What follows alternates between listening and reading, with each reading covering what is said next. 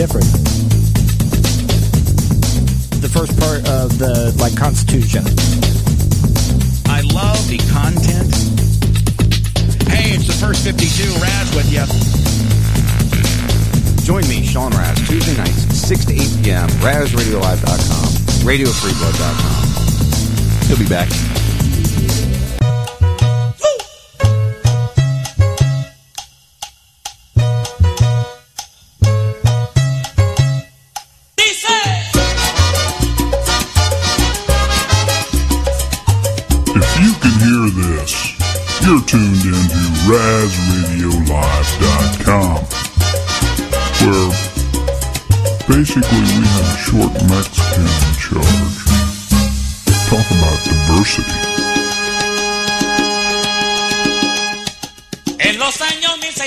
Time for a TF52 flashback. 71 years later, in a little newspaper in Englewood, Florida.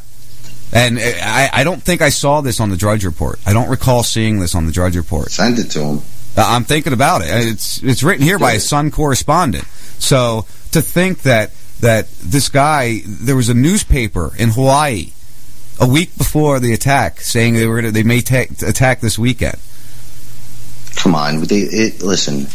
If any of anything is true, that was their 9/11. Oh, oh, by far. That's yeah. That, that was Uh, it takes that amount of time to come out. The JFK stuff's coming out now more and more. Mm-hmm. Heard about the three shooters and the other people witnessing and all the people that got murdered. And it's there's a time limit on these things. It's moving quicker because of the internet, but Oh, um, and people are getting busted a lot easier. Well, how many people have we seen murdered over 9/11? You know, we got Barry. uh, Everyone, come on. yeah, Barry Jennings was one of the first ones. How about the the people that collected people out of there? Ugh. All right, so let's take this on face value. Okay. There are two times within the last hundred years that the United States has been attacked from outside forces, and the United States government has failed to protect us 100% of the time.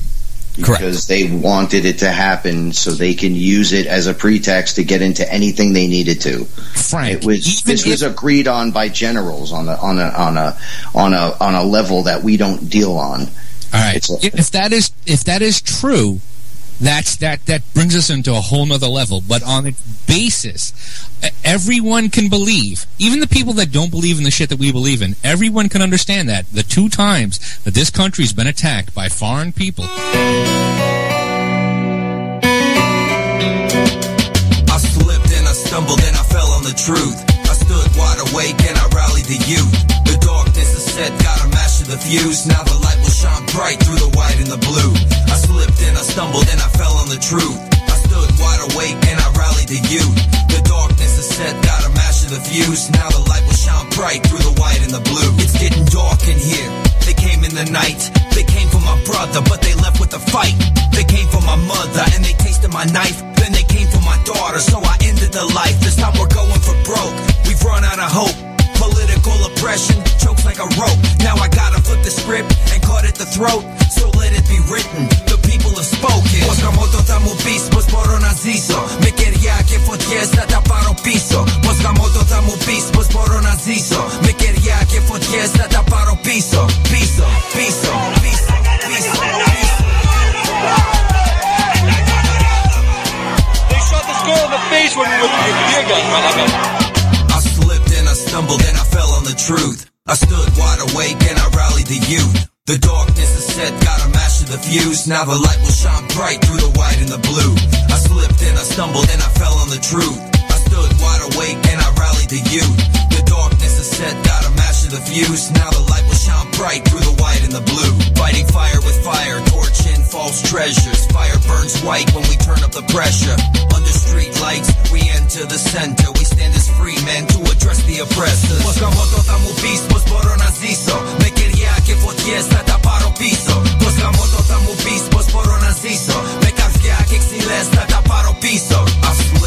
stumbled and I fell on the truth. I slipped and I stumbled and I fell on the truth. I slipped and I stumbled and I fell on the truth. Ελευθερία για Ελλάδα από τράμα ως κλειφάδα Τον Ελλήνων η ομάδα Κάνω έργα φανάρια Κατιά και παλικάρια. Παραλέα και με τόλμη Νικούμε τα τομάρια. Πυρ και μανία Στον δρόμο εξουσία. Ενωμένα τα παιδιά ξαναγράφουν ιστορία. Της γενιάς περηφάνεια Τα μάτια στα ουράνια. Με ρίζες δυνατές Στολισμένοι μες στεφάνια. Πως γαμώτο θα μου πεις Πως μπορώ να ζήσω; Με κεριά και φωτιές θα τα πάρω πίσω. Πως γαμώτο θα μου πεις Πως μπορώ να ζήσω; Με κεριά και φωτιές θα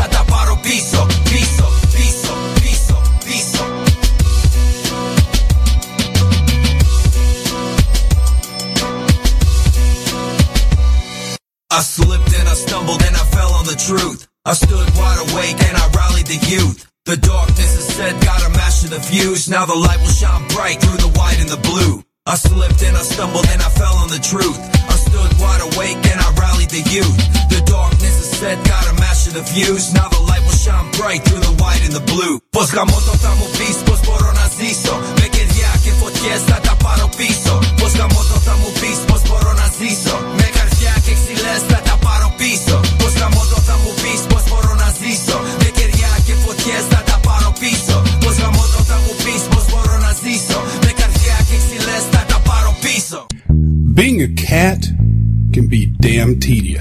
People dangling bells and bits of string in your face all the time. Just be a dog. Run around, catch frisbees, pee on a fire hydrant. Life's more rewarding and you get access to lots of treats. Catch Salty Talk Mondays and Wednesdays and every Friday for Salty's Weekend Warm Up. 4 p.m. Eastern Time. Add a little salt to your life and be more dog.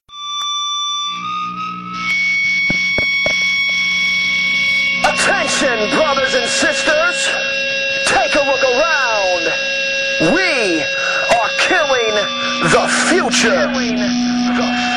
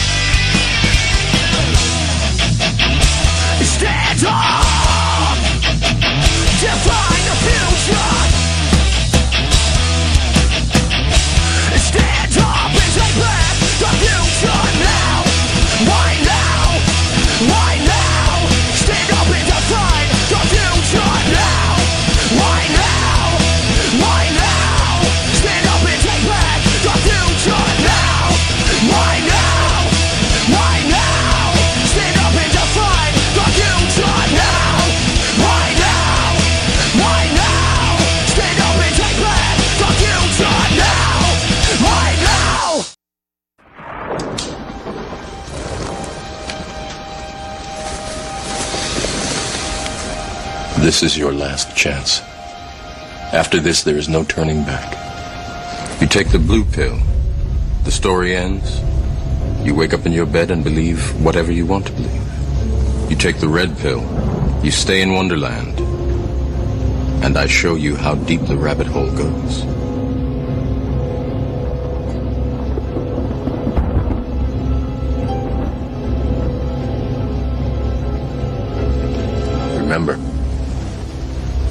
Offering is the truth, nothing more.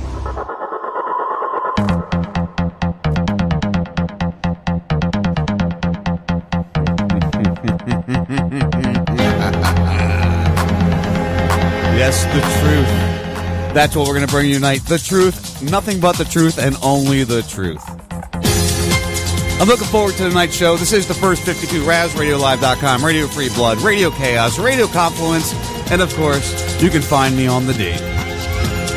DisruptionNetworks.com. Our new affiliate, I'm very happy to have them. we we, we chatted them up last week, and, and uh, I want to thank EC Radio for such a great introduction on their end. You know, they, they, they're doing the game right. They're sharing around, and I really appreciate what they're doing. Like I said, tonight's going to be an exciting evening. Uh, you might have heard the replay today, uh, maybe two, three weeks ago. He, he was on the Bubba Love Fun show. Mark Shaw, markshawbooks.com. He'll be joining us tonight to discuss his book, The Reporter Who Knew Too Much. What could that reporter have known that could have got her killed? we'll find out. Of course, it's going to go down the conspiracy realm, which is the realm we like to run down. And we will run right down it, my friends. It is the 14th of February, though. That is Valentine's Day, so if you practice Hallmark holidays, I'm sure you went out today and spent a lot of money on stuff you really didn't need to spend it on.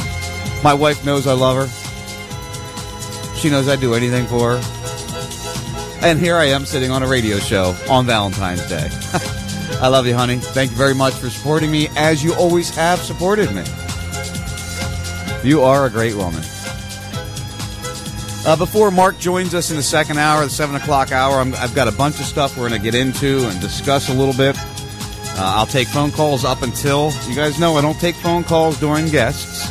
So if you want to call in uh, uh, the first hour, 941 421 0401, yeah, throw me your ideas, throw me your thoughts, throw me your conclusions, whatever the hell you want to throw me. I really don't care. Just don't make it personal attacks. Because in case you didn't notice, on Matt Major's show this past week, I didn't involve myself in personal attacks. And I just kind of sat back and let one individual who shall not be named because you know he's really not on radio anymore. So why should I recognize him for oh God destroying me so bad? No, I don't get into personal attacks. I'm not going to have that battle with you. I don't do radio wars. So you can yell and scream all you want, my friend. It doesn't matter to me. I will continue to be on Matt Major's show doing the Conspiracy Corner segment that I've done for years with Burke and now with him. And I enjoy my segment. I like doing what I do. You may not tune the channel, my friend, because you don't mean anything to me at this point. Like I said, we will get into a lot of different topics, subjects, ideas. I, I, it's going to be one of those evenings where I'm going to be all over the place, uh, bouncing back and forth up until we get to Mark here in the in the second hour, where the second hour is going to be very focused on on false flags, on on assassinations, on on how the U.S. government may control things. They're in their own little way, or maybe it's not even the U.S. government. Maybe it's entities within. We'll get into all that. I look forward to this interview. He did a great interview with Bubba. Uh, I think he's got a great inside insight to uh, insight insight to what what happened back in the day, uh, and we're going to learn about him. Those of you who don't know me very well and haven't heard an interview I do, Although I have a topic I want to discuss with this guest. This is the first time I'm going to have him on. So the first, you know, maybe 10, 15 minutes is, is going to be us getting to know each other. I mean, don't you want to know your guest? Don't you want to understand what the person's about? Maybe we're complete opposites, but we have this one common thing. So we're going to learn about him, learn about what makes Mark Shaw uh, twick, tick, and, uh, and, and what he can bring to us. One of the articles that have grabbed my attention this week, uh, there's a bunch, obviously. I'm, I'm sure I'm going to fire four toed up here because, you know, climate change is, is what it is. It's climate changing, which it does over thousands of years. You know, when we focus on a, you know 180 year period of time and think we know everything about climate in that 180 year period of time, well then you know we couldn't be wrong in 11 billion years of of history of something that one 180 years means something. So we'll get into that a little bit. Uh, some Fukushima news. Um, a bunch of, you know, we got another uh, penitent cop quote that I want to get into. And again, if you haven't noticed, I am starting the show a little earlier. You know, if you're just tuning in now, which is when I would usually be just about cracking the mic, you want to tune in sooner with all the new affiliates and everything going on and, and what I'm trying to do with my show and other shows here on Raz Radio. Now we got to make content key and content is getting to you quicker. So mm, start tuning in earlier. People like Buzzy who think they know when I start my show. you don't know much anymore, do you, my friend? Well, you didn't really know anything beforehand, but that's a whole other story in itself. Again, 941-421-0401. Up until 7 o'clock, I'll take calls. Uh, I will not take calls with my guest. I don't do that. Fukushima cleaning robot pulled from reactor after camera gets damaged by massive radiation levels inside tsunami disaster site. Wait a second. It's 2017, right? This is 2017. So we wouldn't think, uh, you know, we'd have any issues with something that happened in 2011. Oh, but wait, people like, like Popeye and Radchick, his girlfriend, have been talking about Fukushima and how it's, it's still poisoning us. But that doesn't mean anything. Popeye posted a, a, a great uh, story about how they're worried about this, uh, this high speed travel because as you get higher in the, uh, the ionosphere, to travel quicker, to get your uh, destination quicker, or even traveling, you know, they're, they're talking about commercial space flights. Well, as you go through there, the radiation is so dangerous to humans that they're not sure if they can allow commercial space flights. But don't worry about Fukushima, which is still leaking uh, six years later. Almost exactly six years later. March it happened in. The robot was the first to enter the chamber inside number two reactor since the Fukushima Daiichi nuclear plant was badly damaged in March 2001. A cleaning robot at Fukushima, Fukushima's nuclear power plant has had to be pulled out before completing its mission after its camera experienced glitches. It's believed the high tech device was affected by high radiation as it examined the inside of the number two reactor, one of the three that had suffered a meltdown in the combined 2011 Japanese earthquake and tsunami. Tokyo Electric Power Company Holdings said it sent a robot with a high pressure water nozzle into the prime contamination vessel, which houses the pressure vessel, which had to be, had to bring it back out today after the robot's camera went dark. Wait, did that make sense? Sent, set, said it sent a robot with a high pressure water nozzle into the prime contamination vessel, which houses the pressure vessel, but had to bring, okay, that makes sense. I didn't hit the uh, the uh, what are those things called? The commas properly when I was reading, and know, that's part of the enjoyment of this show. During its mission, the robot was set to remove deposits as thick as two centimeters, believed to be melted remains of paint and cable coating from along a seven meter long rail leading to an area beneath the pressure vessel, which holds the core. Even though the camera was designed to withstand 1,000 sieverts of a commun- uh, cu- cumulative exposure, TEPCO said it believes it was affected by the high radiation. There's people standing around this. All right.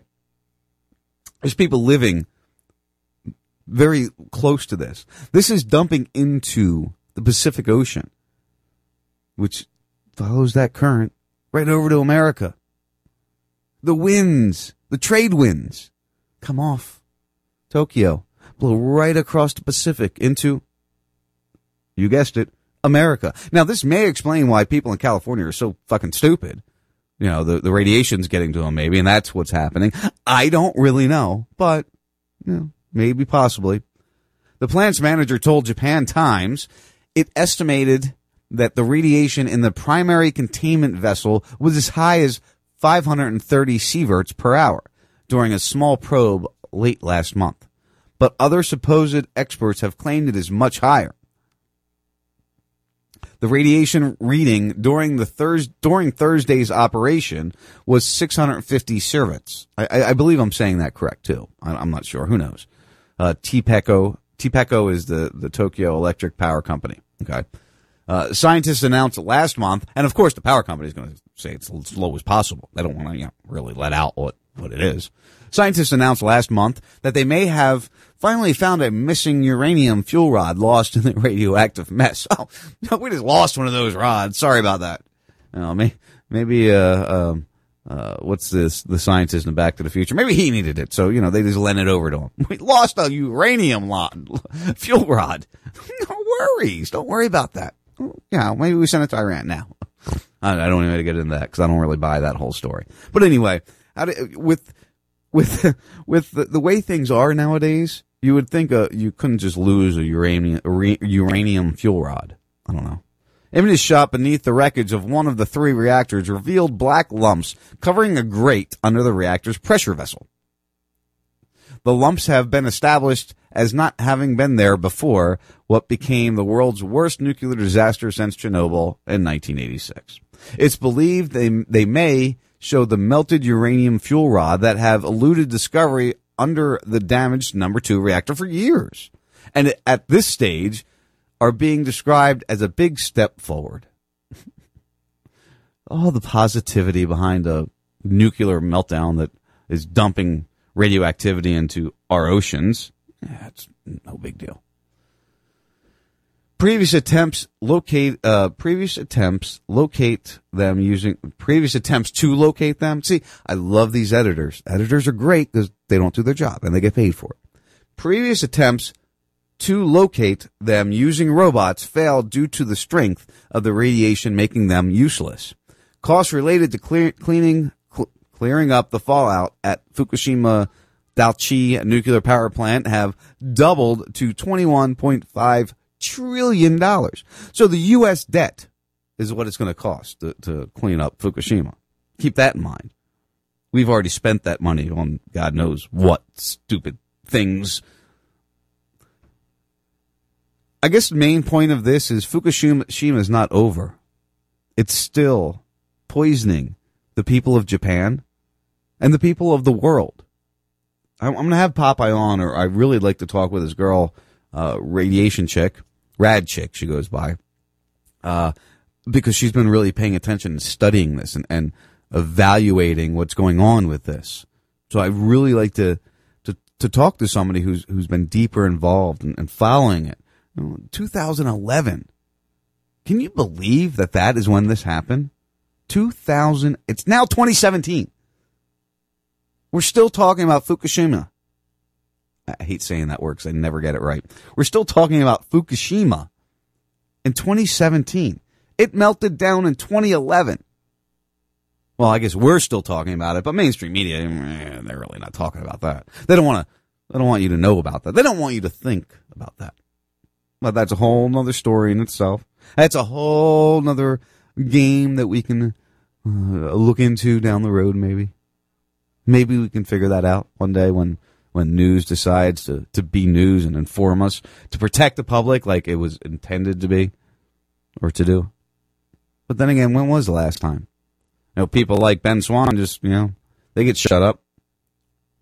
People like, uh, um, Kelligren, I think it's Kelligren, Dorothy Kelligren, uh, the lady that we're going to talk about tonight with Mark Shaw.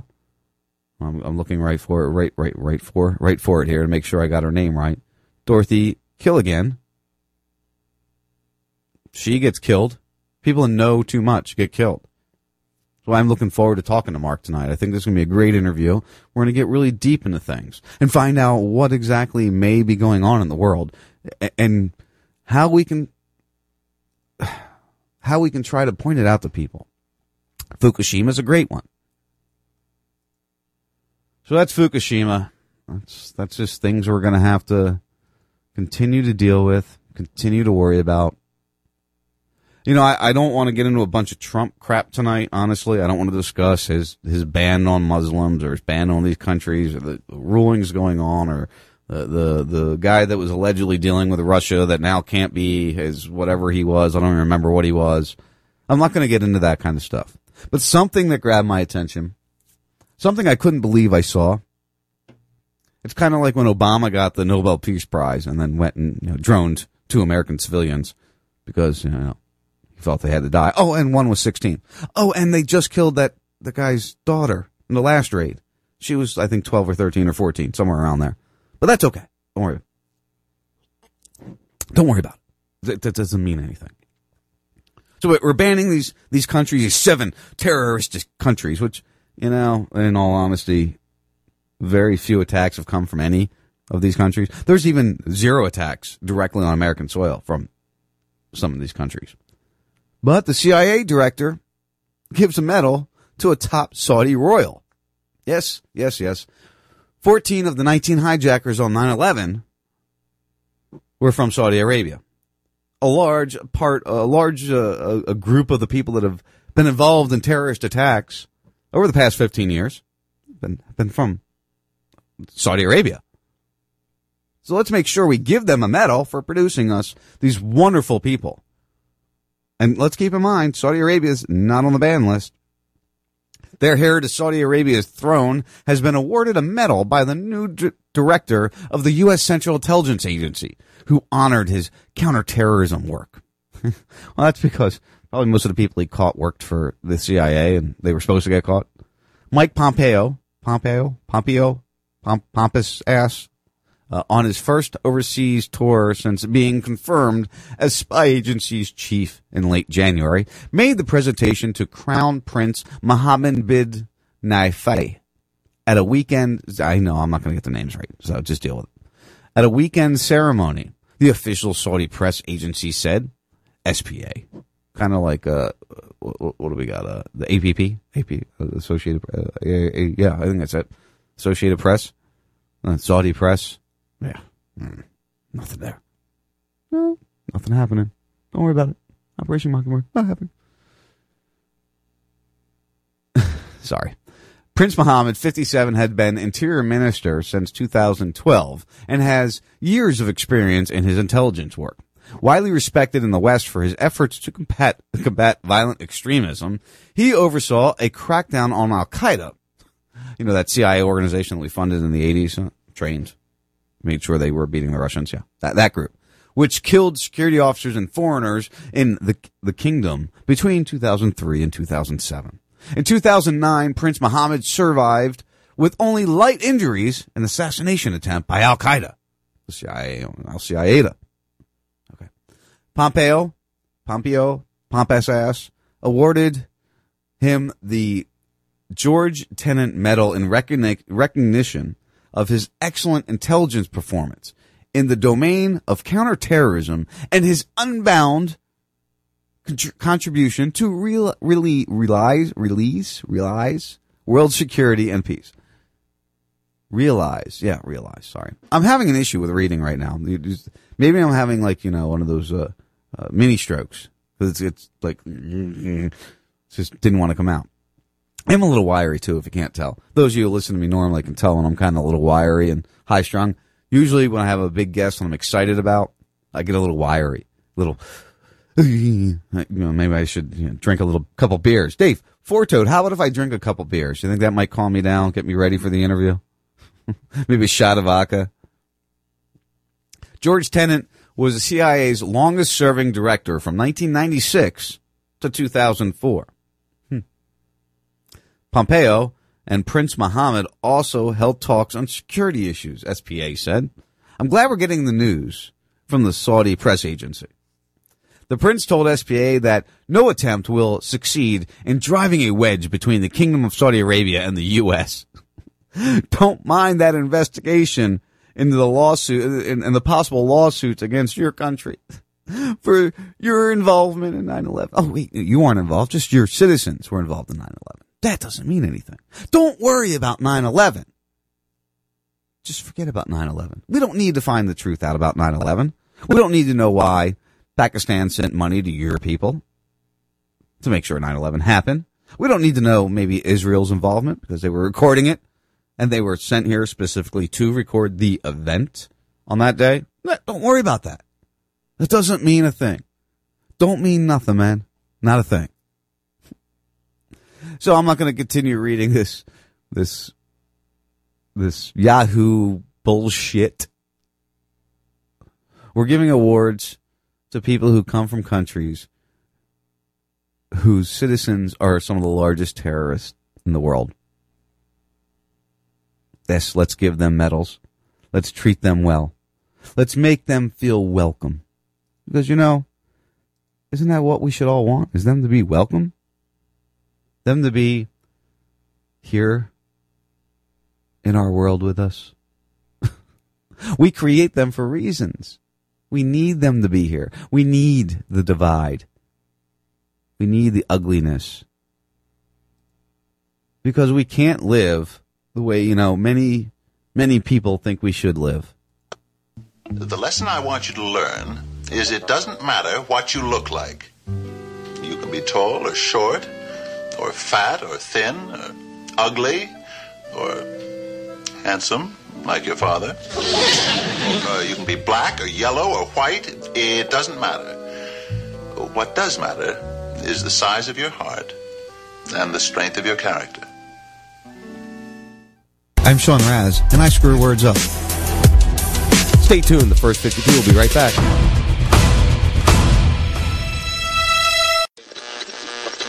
You're depressed, where do you want to go? Cymbalta is a prescription medication. Tell your doctor right away if you're depressed. First steps in a new direction. The Lord's forgiven you of everything in your life you don't want there. And you should order Your copy of America on DVD. Have your credit card ready.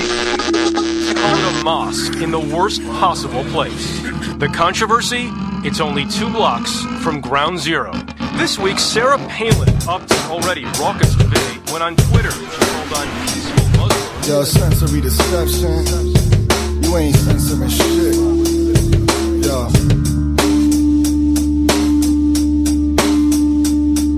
Yo, it's sensory deception. You can't censor my perception. Hey, yo, it's sensory deception. You can't censor my. Yo.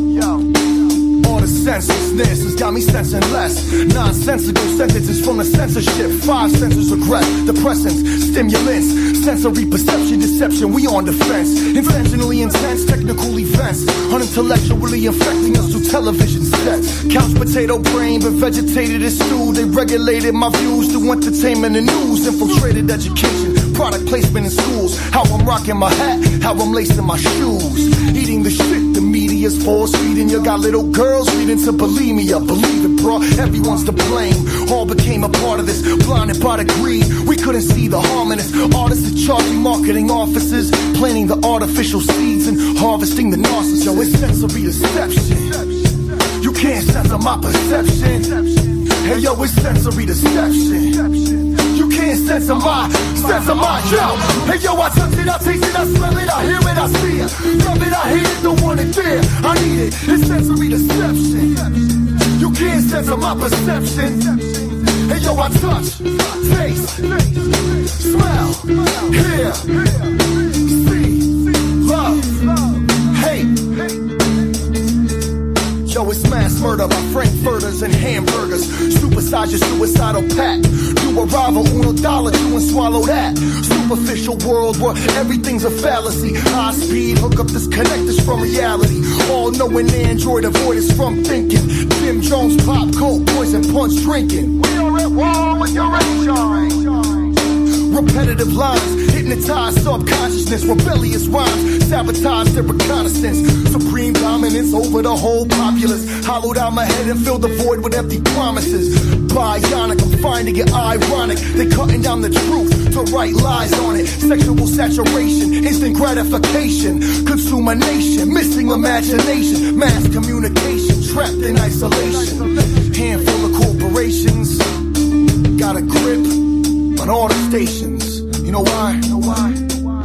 It's sensory deception. You can't censor my perception.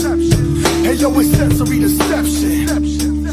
Can't censor our, censor our, yo. Hey yo, I touch it, I taste it, I smell it, I hear it, I see it. Love it, I hate it, don't want it there. I need it. It's sensory deception. You can't censor my perception. Hey yo, I touch, taste, smell, hear, see, love, love,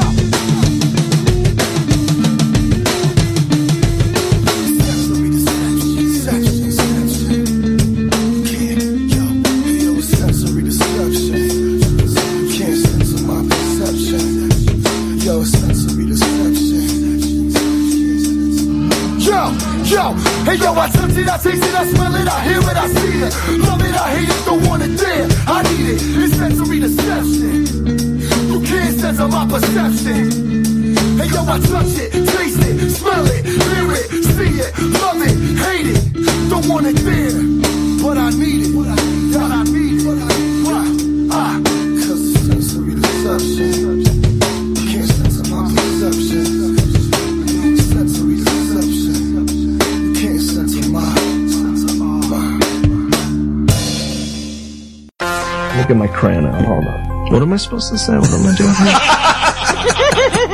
What's your name again?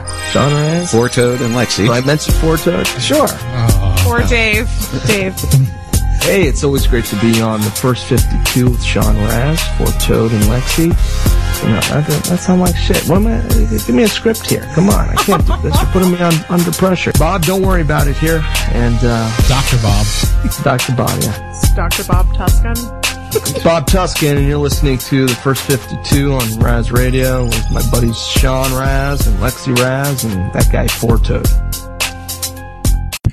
Being a cat can be damn tedious. People dangling bells and bits of string in your face all the time. Just be a dog. Run around, catch frisbees, pee on a fire hydrant. Life's more rewarding and you get access to lots of treats. Catch Salty Talk Mondays and Wednesdays and every Friday for Salty's Weekend Warm Up. 4 p.m. Eastern Time. Add a little salt to your life and be more dog.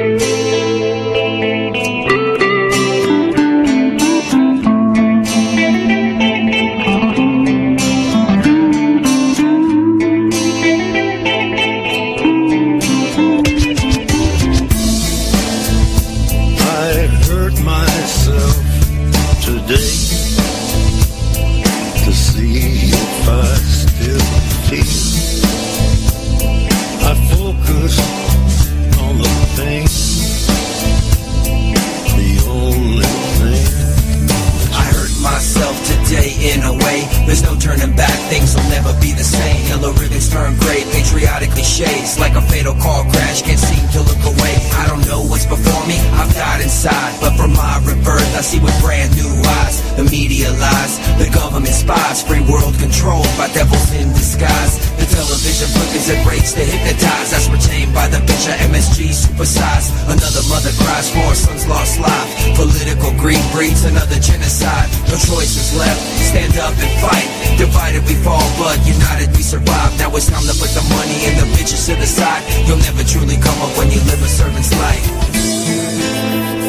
I hurt myself today see if I still feel.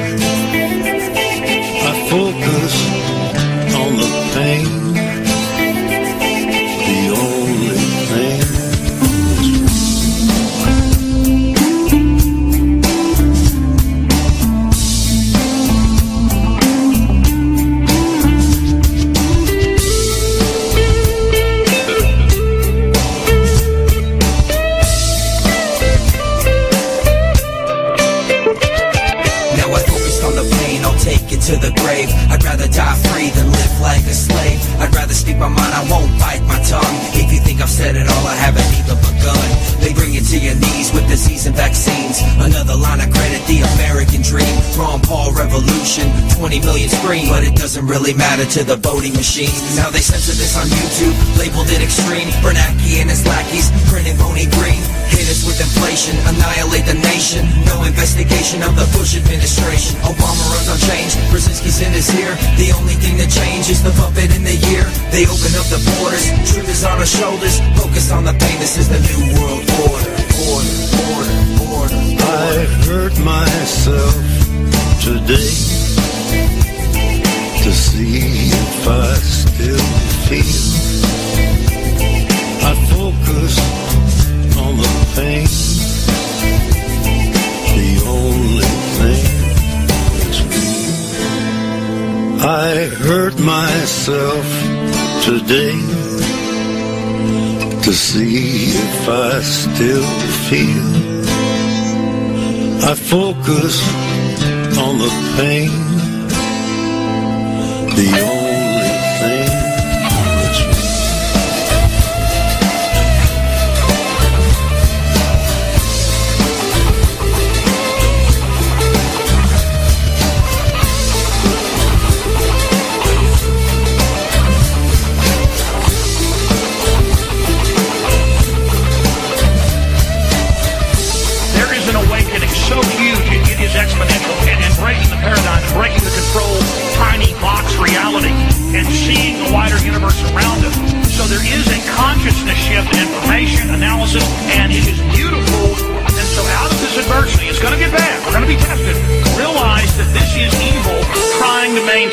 control. Here we go. Cheese is finest. Well, a good hydro bud is very delectable. It'll get you so high you'll feel like a vegetable, and you can bake it and eat it. Hydro is quite edible, or just smoke it in pipes made of glass. Yeah, good hydro bud makes me feel so invincible, but don't smoke too much or you'll act like an imbecile. Sometimes I hang out with my kid's principal and we pack up my bong with some grass. Good hydro bud. I smoke you up, roll up a fatty. Let's have a party. I love you, good hydro bud. I light you up, smoke weed and party. Smoke weed and party. You're not a gateway drug. You won't lead me to crack, and bad side effects you completely lack. But you give me the munchies. It's time for a snack. Oh God, how I love my sticky icky. I get my wife high, and then she stops pitching. We get horny and do it right there in the kitchen. I give her a shotgun, and then we switch positions. Seemed long, but it was really just a quickie. Good hydro bud. I smoke you up, roll up a fatty. Let's have a party. I love you, good hydro bud. I light you up, smoke weed and party. Smoke weed and party. Then we eat ice cream and strawberry jello and stare at the toaster because we're feeling mellow. Then groove to some jazz dude playing a cello and then roll up another fat dude. Good hydro bud, you are so fantastic and you make me feel like my body's elastic. And when I finally die and I'm dead in my casket, I'll, I'll look at you Good hydro bud, you're, you're not just a bag of weed. You're like a, like a, what were we talking about? One, two, three. Good hydro bud. I smoke you up, roll up a fatty.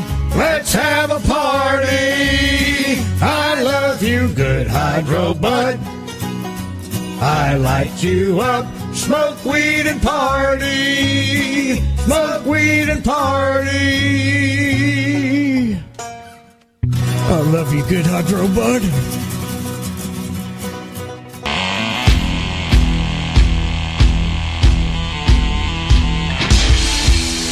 Hey guys, it's Popeye from FederalJack.com. You're listening to the first 52, where you can hear the inmates run the insane asylum.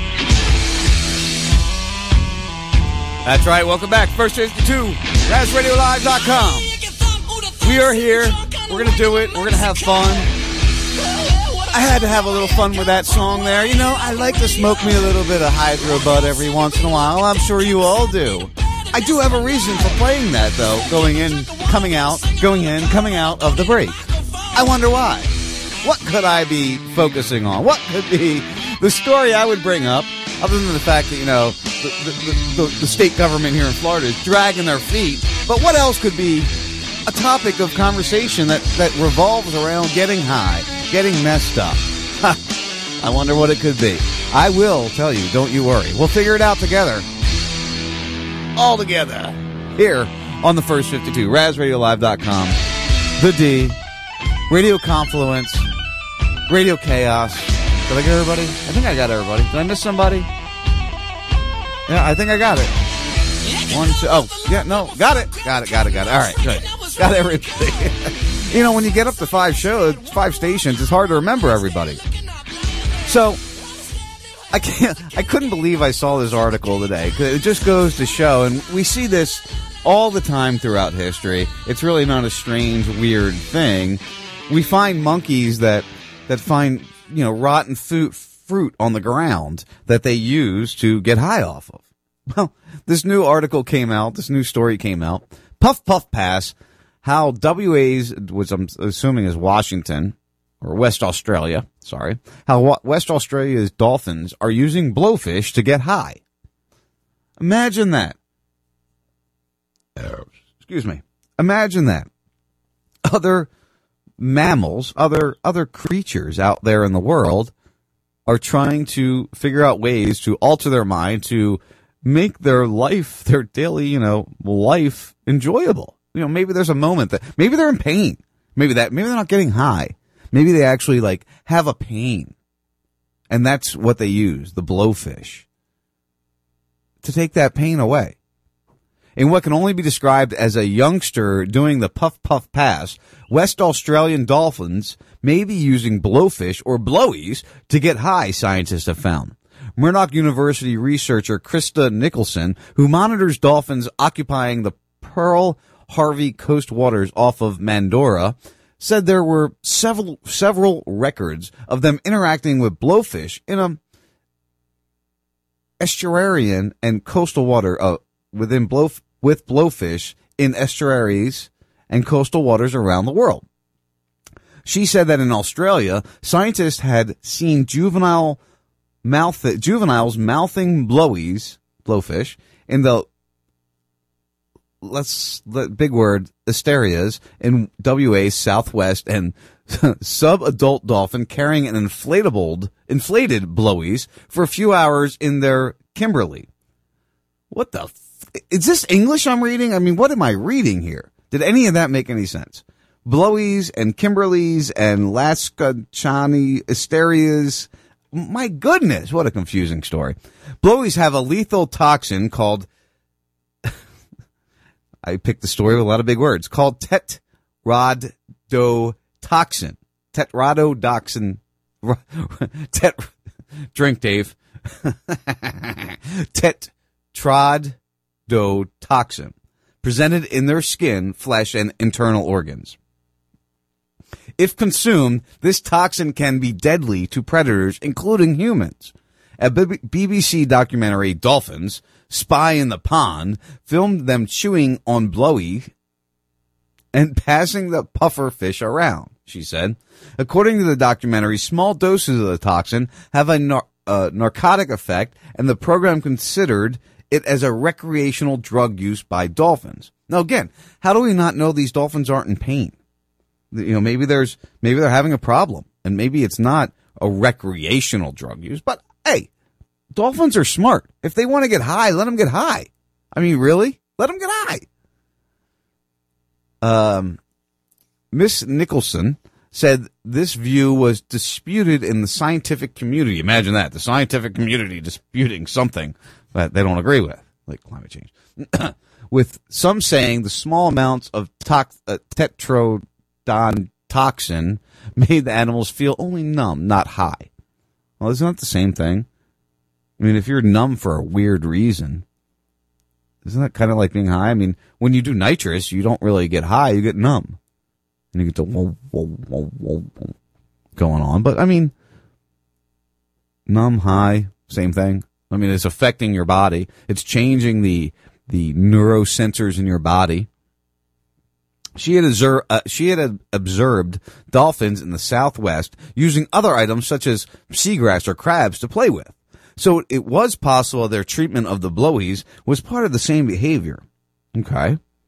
A calf called Huberster, born in the Dawesville cut in 2016, had taken a special interest in tossing and chewing blowfish lately, Miss Nichols had observed. Observed. Now, again, maybe this goes to a. Uh, they seem to say say it was juveniles for the most part. They said adults did it too, but but because it's juveniles, maybe it's uh it's a um a, what do we call that? A puberty type thing. If it's juveniles mainly doing it, who knows? You know, adults, adult humans act juvenile when they want to, you know, get fucked up. On January 24th, while other group members traveled slowly toward the ocean, Hubister was swimming belly up, tossing an inflated blowy up in the air. just calling it an inflated blowy is kind of weird. That's just on me. I, I mean, that's my thought. He repeatedly let it loose, only to capture it and toss it again.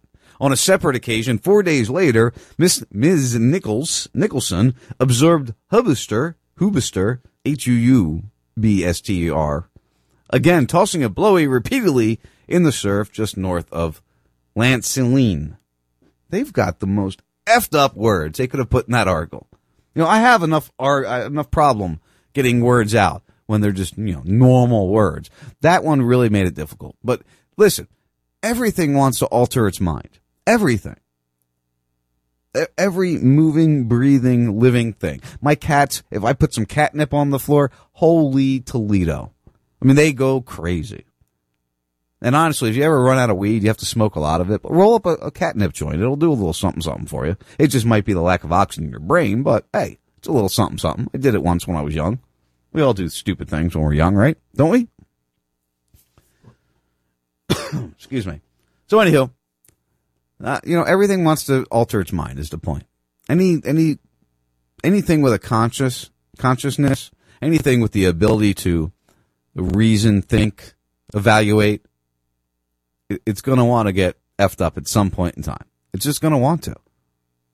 Maybe we should just decriminalize all drugs, let people do what they're going to do until they harm somebody, and then, you know, then you've committed a crime. Then we can have a conversation about it.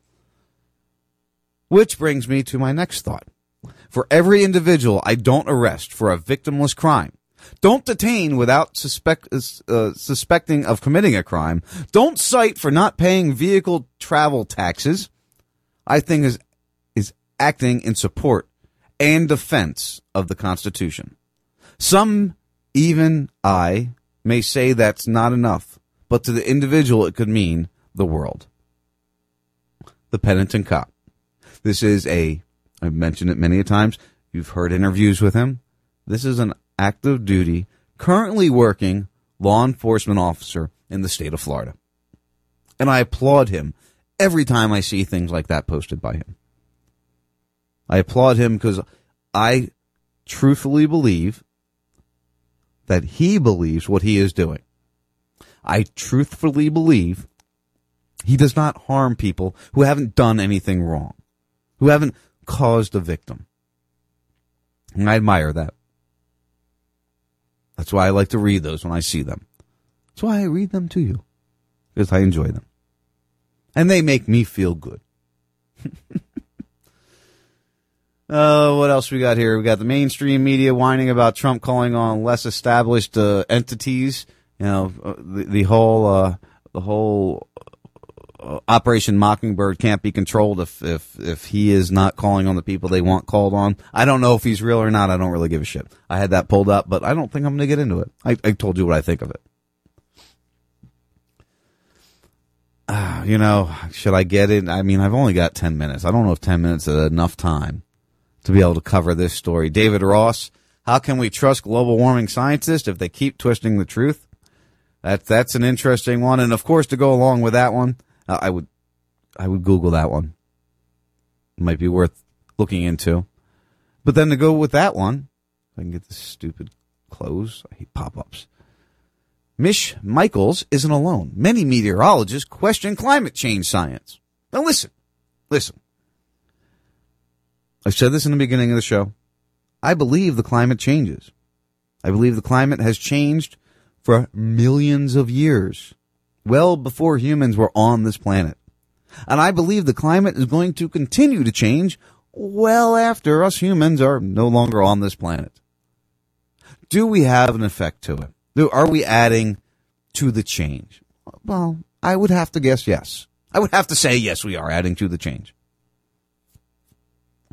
Is our ad what they're trying to make it? I don't believe so. Is uh, as we look throughout history, is the technology that comes around maybe the the use more of of um, of metal shops in the Bronze Age, where we were using fire and, and producing a lot of carbon in order to make shields and, and armor as we've developed how to shape metal. Did that cause a little increase at the time as they were doing it? Probably. Did it balance out? Yeah, it balanced out. It got really high for a while. Then it balanced out as technology changed and they came up with new ways, easier ways to do what they were doing. Do I believe humanity is going to end because of our interference in the climate? Do I even believe that, that our, infer- our interference is doing anything? I don't know. That's to be seen. As I've said, I believe that humanity has a small key factor in what we see happening with the weather, with climate change. But I think there's a lot more independent studying that needs to be done. I think there has to be a lot less large corporations, large schools, large large entities that are sponsored by governments involved in this this study. I think we need to have the ability to trust all the entities that, that do anything for us at this point in time. Can you really trust the U.S. government or your local state government or your local county government or your local city government to tell you the truth? If it costs them more money to tell you the truth. Yeah. It's, it's one of those things I, I don't really want to get into a big global warming thing. Not this, not, not at this point in time. I've got, uh, Mark Shaw coming up here in the next you know, 15 minutes or so. I got other stories to touch on before he gets here with us. But when we're seeing, and and some of the arguments that were in this one meteorologist question, climate change science uh, story, some of the comments that were in there, uh, you know, they're like, "Oh, well, you wouldn't go to a foot doctor about your heart problem." Well, actually, that's a stupid ass comment, and the reason I say that is because before you become a foot doctor, you get your general medical license, which means you know, I know enough about a heart as an EMT, as a combat lifesaver in the Army, as someone who wanted to become, you know, really almost went to the next level of paramedic, to be able to, to help you out, to be able to maybe not diagnose what's going on, but, you know, it's, it's, there's only a few things that can happen with your heart. So that's a bad example. Because they still know about the heart in general. They may not specialize on it, but they still, to become a doctor, had to study it, has to know something about it. And meteorologists, although they are, uh, for the most part, centralized to their region, their area, they're a nationwide meteorologist, but some of these local people, maybe they're seeing things, unusual things, things that don't make sense to them in their little area. That somebody who's studying a larger level of something might miss because they're studying a larger level of something. Maybe the little guys, you know, uh, uh um, I can't remember his name right now off the top of my head. I've interviewed him. He was on Dangerous Conversation. Uh, Stevens, Scott Stevens. I knew it would come to me in a second after I thought about it for a moment. He was a meteorologist who got into the battle against chemtrails because of his meteorology. I'm making words up as I go along here. If you didn't figure that out, I do that sometimes. I'll, I'll just make up words, but it works. You get my point. Because he noticed different things. And this girl, I guess, uh, this Mish Michaels, never heard of her. Uh, I, but her, she came to my attention because I support what she talks about. She's allegedly an anti-vaxxer. She, she questions many of the things that I would agree with questioning. Check out the story. It's on my Facebook at, or my, my Twitter at Sean Raz. On my Facebook, Sean Raz Patello. If you want to read more into it. To figure out maybe if you agree or disagree. Maybe, maybe, maybe you like it, maybe you don't. One thing I did want to get to before we take a break here, leading into Mark, is uh, Mark Shaw will be joining us here in the next yeah, 10 minutes. I want to take a break, go to the bathroom, you know, get myself situated, make sure I got everything pulled up that I got to talk about with him. But a few weeks ago, I had noticed a a, a meme or a, a, video going around on Facebook. And in this video, and I shared it, I, I'm not sure how, again, I don't remember how long ago it was, but I found it interesting. It was uh, Japanese students, and part of their daily school routine is to clean their classroom, clean the hallway in, in front of their classroom, take care of, of what needs to be done around their school. Okay. So today, I come across this could Frisco ISD soon use students as janitors? It's just, it's just one cost cutting idea under consideration. I didn't really, I don't, I'm not going to get into the whole story, but let's think about that. Let's just think about that. You know, we have a major problem with millennials right now. We've got a major problem in general right now with society. People have become lazy. They become dependent. They become wanting. They want everything handed to them. They want it easy. They want to make sure that, that what they do is, is okay. Maybe it's time we make them work a little harder. Like we had to work.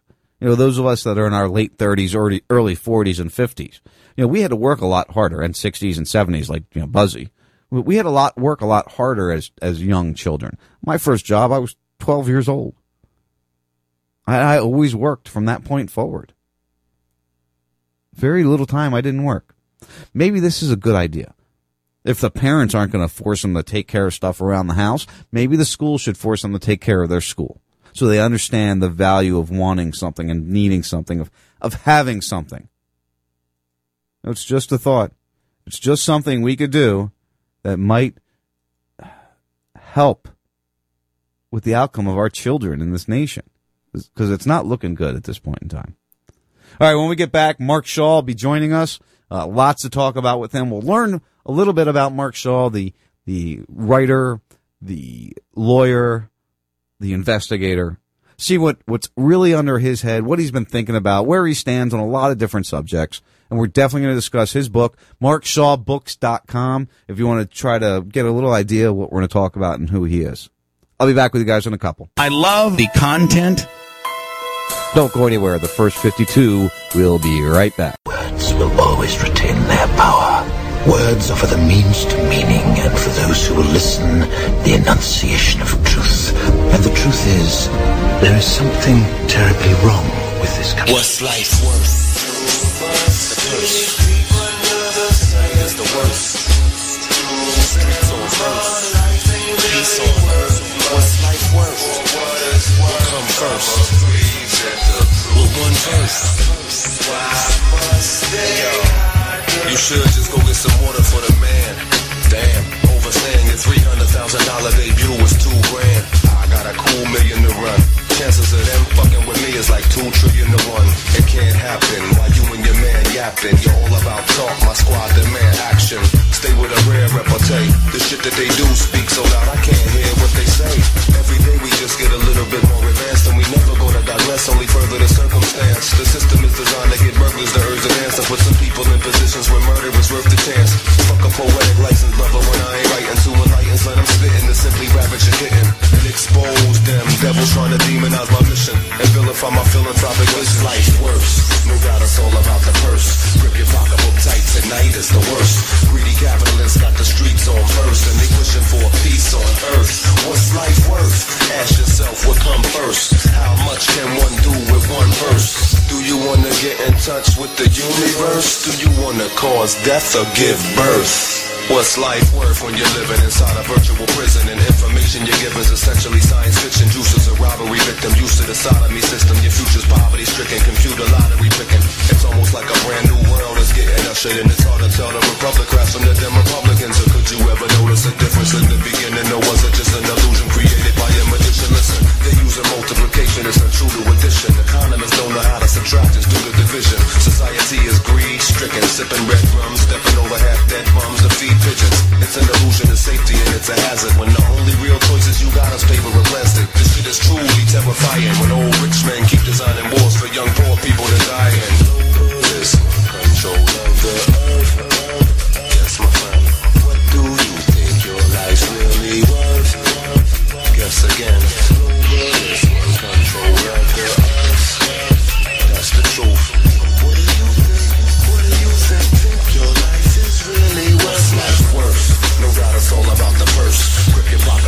Tonight is the worst. Greedy capitalists got the streets on first, and they pushing for a peace on earth. What's life worth? Ask yourself what come first. How much can one do with one verse? Do you wanna get in touch with the universe? Do you wanna cause death or give birth?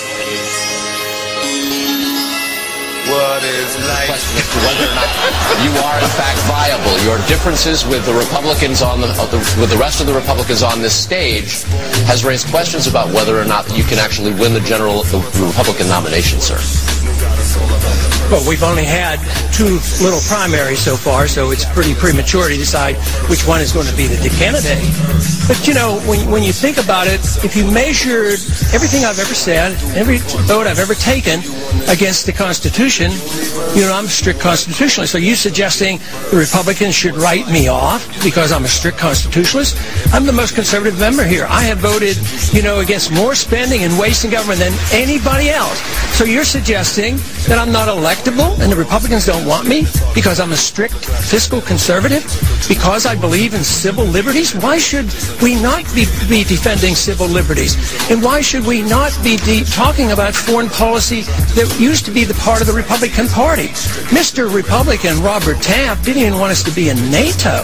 And you're saying now that we have to continue to borrow money from China to finance this empire that we can't afford? I, let me see if I get this right. We, we need to borrow $10 billion from China, and then we give it to Musharraf, who's a military dictator who overthrew an elected government, and then we go to war, we lose all these lives promoting democracy in Iraq. I mean, what's going on here? And you're saying, and you're saying that this insinuation that I am less Republican because of that?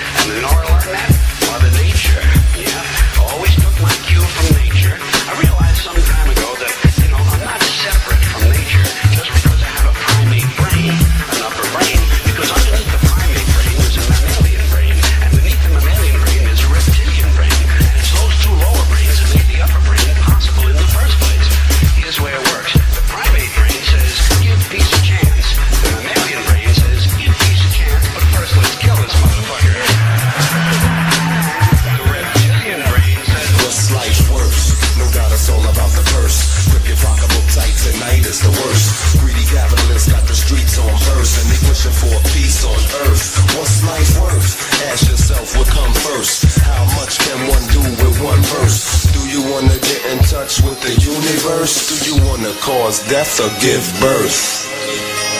Yeah, yo. What is life really worth? What is it? It's time for a TF52 flashback. Hey, uh, real quick, I want to get your opinion on this, Rob. Uh, I'm just going to read you the headline. I'm sure uh, everybody knows about what happened to Hillary today. Uh, Clinton unable to testify before Congress on Benghazi purported concussion cited. Hmm. Porta Well, I don't know whether she bumped her head No, uh, she- or not, which generally, you know, bumping your head would lead to a concussion. But uh, I'm a type of guy where I'm in sales, okay? I, uh, you know, I, I deal in sales. Uh, my job is to get somebody to buy, or my job is to take away somebody's money from them who has no interest in what I have or uh, doesn't need what I have. But uh, my job is to make them do so. And one of the things that I like to tell them is that, you know, you can make excuses or you can make money, but you can't do both. And obviously, in her case, she could make excuses or she could testify, but she can't do both. And she obviously chose to make excuses instead of testifying. And, you know, if we knew something, it it was either going to come down to the fact that we would hear what Hillary had to say in regards to Benghazi and or there would be some excuse why she wasn't able to. And obviously, we got the excuse end of it today, and uh, it's no surprise to me. I'm not a uh, conspiracy guy, but I will say that I, I, I, and it's not just because of my conservative leanings. I do think though that, that there's there's got to be a reason she doesn't want to talk about it. now, now, that's shifty. That's you talking, right? That's me. Uh, I'm not a conspiracy guy either. I used to be. I'm a conspiracy dropout. I'm a patriot dropout. I truly am.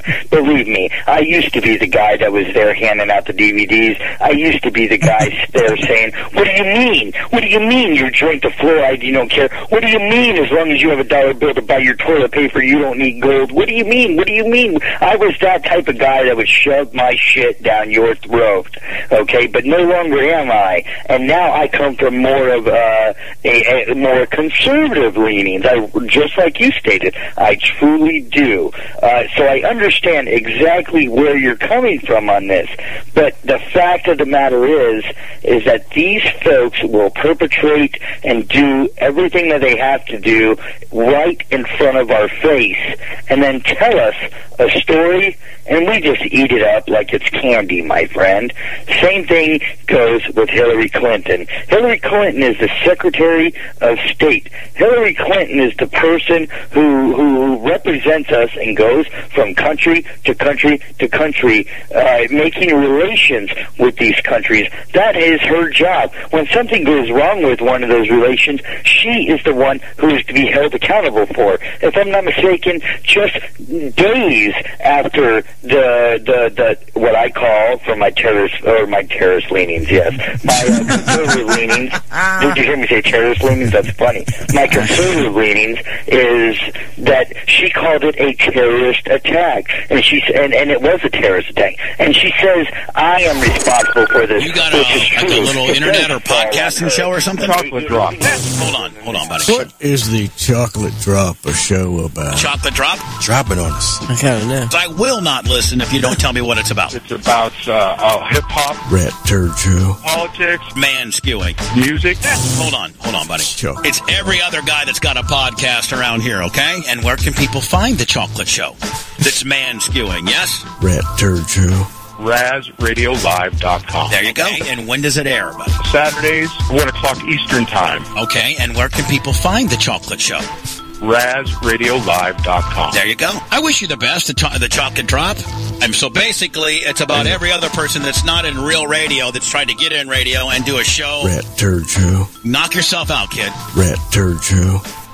The RazRadioLive.com. There you go.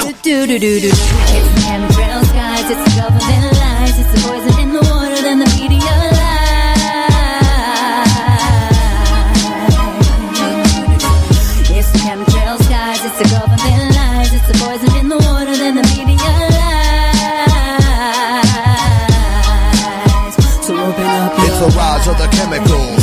They got. This tyranny is medical. Who shot ya? Military generals masquerade as your doctor.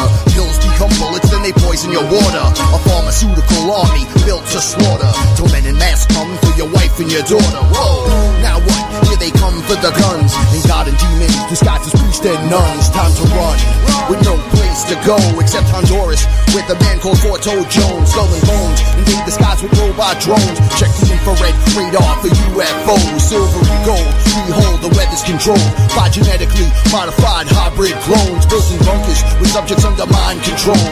Injected and observed in the combat zone. Now come on. It's the chemtrail skies, it's the government lies, it's the poison in the water, then the media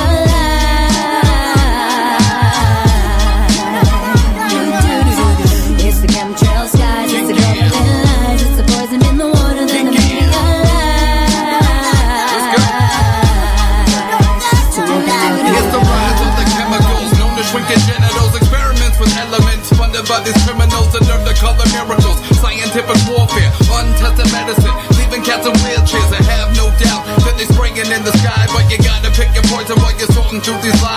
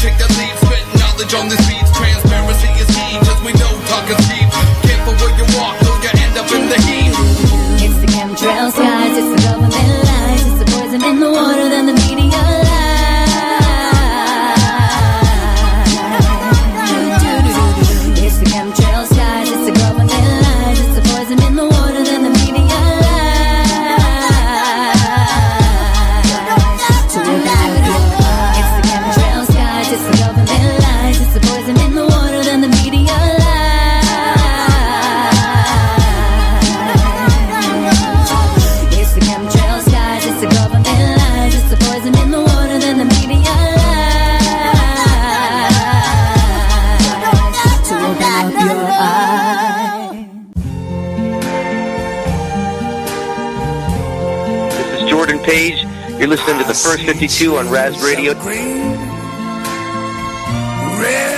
right, guys, welcome back to the first 52, RazRadioLive.com, Radio Free Blood, Radio Chaos, Radio Confluence, and of course, we're there on the D, Disruption Networks. I appreciate all of you guys broadcasting me, taking my signal and my craziness, and putting it out there for everybody to hear and everybody to learn from. Because, you know, sometimes the craziest people have the most important message to deliver. And I really look at myself that way as a crazy one. And I don't know if the gentleman I'm going to be bringing on here is a crazy one like I am, but I'll definitely tell you that everything I've heard from him so far has been super impressive. Mark Shaw, Mark Shaw Books.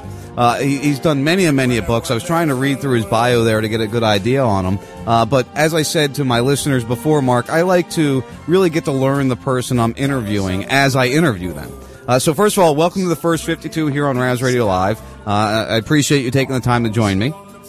Absolutely, and great music, by the way. Oh, I'm glad. You know what? Nothing ever beats a good Louis Armstrong song. You know what I'm saying? I don't know how it could. I think it's the best. Absolutely. I grew up. I, I actually grew up in the radio business. My father was a DJ in Philadelphia for 30 plus Oh. years. Uh, I, I grew up with people like Hy Lit and Jerry Blavat uh, on this music. Uh, so it, it, it really touches my soul. Absolutely. Absolutely. Well, good choice. Uh, I'm glad you enjoyed it. So, Mark, um, as I've been listening, I listened to a replay of your interview today with Bubba the Love Sponge, which is where I found you. I want to make sure I, I, I let you know that that's who uh, brought you to my world. Yeah. Uh, you did an interview with him about three weeks ago. Uh, it was very compelling. I, I re-listened to, to it today. Uh, I, I guess my first question for you is: Tell me about Mark Shaw and who Mark Shaw is. Wow, I'll tell you what a checkered uh, career. But I think what people really need to know in terms of my credibility for the book is I, former criminal defense lawyer, uh, public defender to begin with, and then private practice, mostly all murder cases, uh, some high-profile cases in the Midwest. Translated that into some uh, work with television, and then became a legal analyst for uh, ESPN, USA Today, and CNN for the Mike Tyson trial. That's where I started in with my uh, work with the networks, and then I also uh, handled the O.J. Simpson case and the Kobe Bryant case. And along the way, I started writing my books. The first one was about Mike Tyson's uh, rape trial, where I didn't think he got a fair shot. I called down for the count. And then I just kept writing along, and if there's a common uh, theme to the 20 plus books I've written now, it has to do with justice or justice denied. And Um, I think that's probably the most important thing as to as to who I am. Whether I'm crazy or not, I don't know, but I will tell you, uh, I, I'm not afraid, and uh, I'm not afraid, just like you aren't, of uh, going after the truth, and that's what I've done with this latest book. Yeah, absolutely. Um, um, the reporter who knew too much. Is that correct? Yes, that's it. Yes. Uh-huh. So you definitely have do- dove into probably one of the biggest conspiracies. Now, I, I hate to use that word, but unfortunately, the CIA has developed that word to, you know, misinform JFK stories to begin with. I mean, that's really where that term came from. Uh, so I, I consider myself a conspiracy theorist. Uh, if you were listening to the music leading up to you coming in, um, you know, we, we discuss really kind of off topic, uh, or off idea topics here. JFK, I grew up watching um, uh, uh, uh, what's his uh, the JFK movie with uh, um, I can't even think of his name right now for the life of me. The one that Oliver Stone. Oliver did, Stone, uh-huh, yes, probably. yeah. You know, I grew up watching that, and I always question things like that. Um, Mm-hmm. With what you've researched and and and looked into, Mhm. do you believe there's conspiracy there? Well, again, that word is a is one that's just bandied about uh, quite a bit. And um, when I began, this is the third of three books that I've written that have some relationship to the JFK assassination. And um, I think this last one, uh, the murder, the murder, excuse me, the reporter who knew too much, the mysterious death of What's My Line TV star and uh, media icon Dorothy Kilgallen, is the closest thing that we have to somebody really looking at this not as a conspiracy but is basically a mob hit uh, on on uh, JFK and then down through the the uh, thread of the book back to Joe Kennedy and all of this. And the most important thing about this book, for those people who don't know, you know, Je- uh, Dorothy Kilgallen was an amazing woman in the 50s and 60s. Uh, the New York Post called her the most famous, uh, excuse me, most powerful reporter of the time.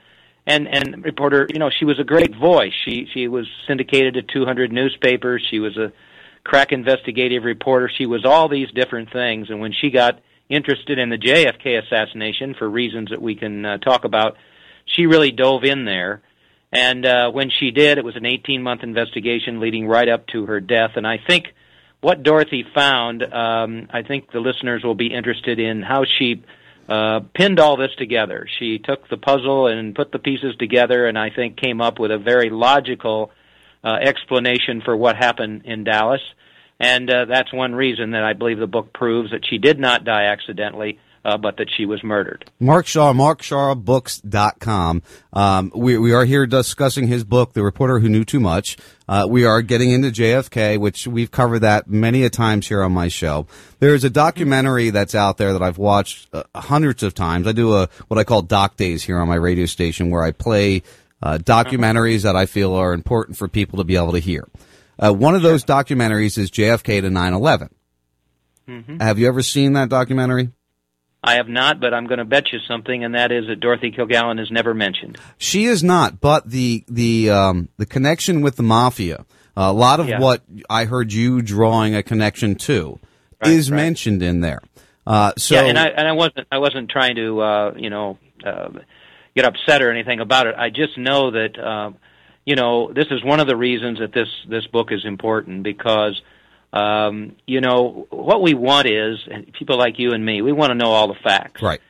And uh, unfortunately, uh, when Dorothy was just about her right to write her book back in 1965 uh, about the JFK assassination, collecting all the evidence that she had gained, the only reporter to interview Jack Ruby twice, the only reporter to expose his Warren Commission testimony, all of the articles and columns that we have now up on a on a website called the Dorothy Kilgallen Story.org.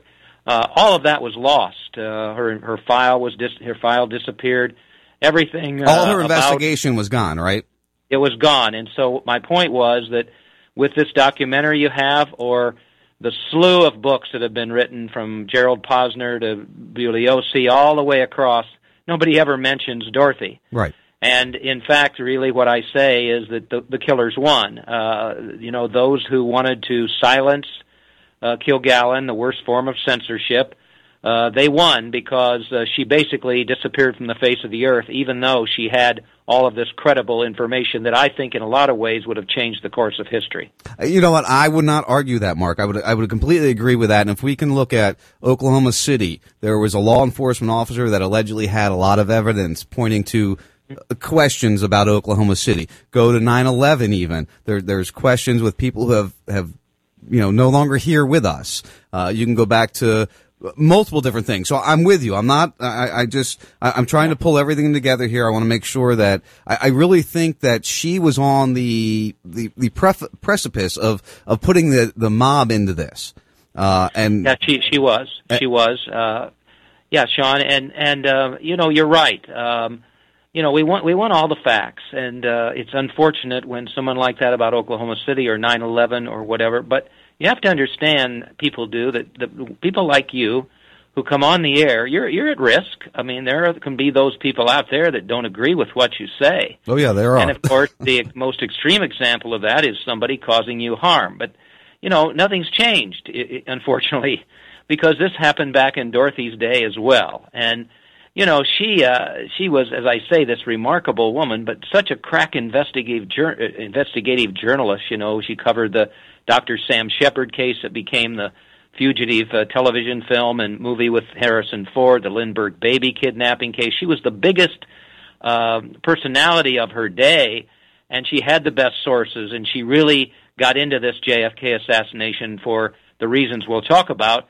And it's easy, and if you want to, we can we can um, trace her steps from having interviewed Jack Ruby at trial to the connection with this mafioso Carlos Marcello in New Orleans, um, the man who had the most motive, uh, the mo- strongest motive to have caused the Kennedys problems and masterminded the assassination. So that link is certainly there, and, and I'd be happy to, to, to expound on that if you'd like for me. Oh yeah, absolutely. We're going to get to that. Mark Shaw, Mark, markshawbooks.com. Want to make sure everybody knows where to go find this book. It is available, I'm assuming on Amazon. Uh, you got it out in bookstores and everything. And, and that is part of why I brought that documentary up because they get into some of that stuff in the very beginning.